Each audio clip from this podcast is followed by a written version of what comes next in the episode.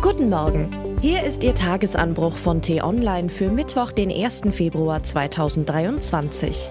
Was heute wichtig ist. Berlin ist besser als sein Ruf. Politiker und Journalisten lästern über die Chaos-Hauptstadt. Sie übersehen etwas. Geschrieben von T-Online-Chefredakteur Florian Harms und am Mikrofon ist heute Sisi Forster.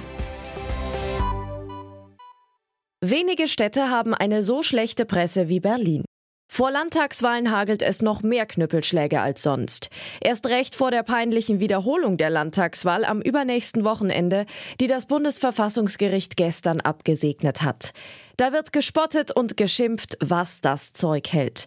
Bayerns Oberknüppelschwinger Markus Söder ätzte nach den Silvesterkrawallen. Berlin entwickelt sich leider zu einer Chaosstadt.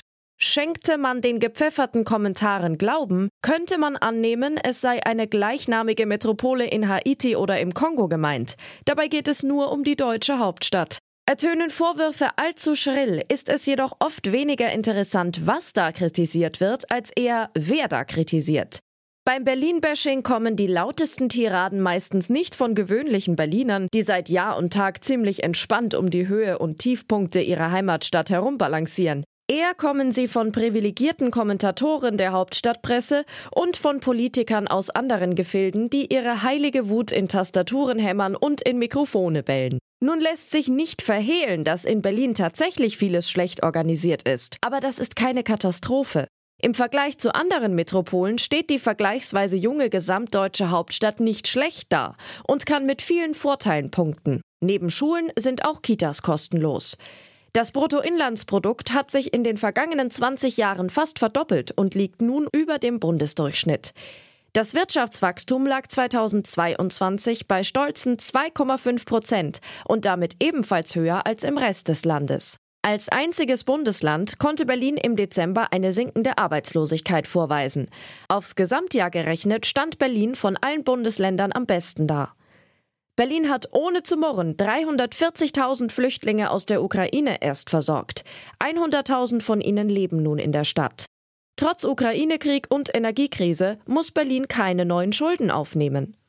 Was bleibt unterm Strich?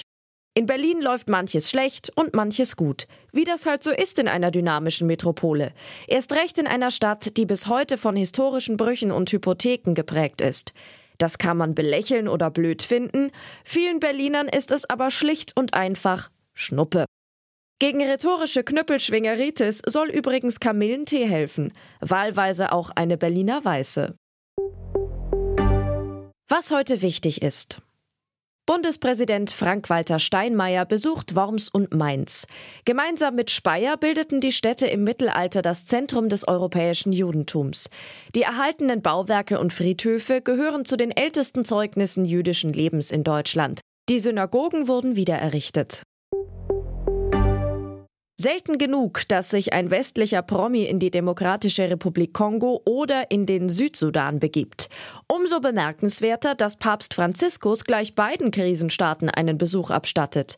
Er will den armen Obdachlosen und Hungernden Trost spenden, die Arbeit von Hilfsorganisationen würdigen und hoffentlich den Mächtigen ins Gewissen reden. In beiden Ländern bereichern sich korrupte Eliten schamlos und sind marodierende Milizen unterwegs.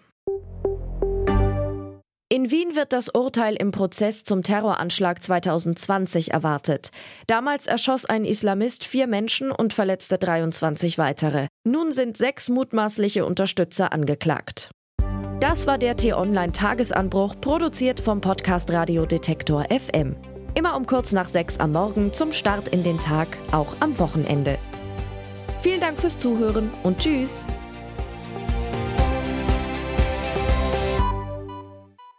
Ich wünsche Ihnen einen schönen Tag. Ihr Florian Harms.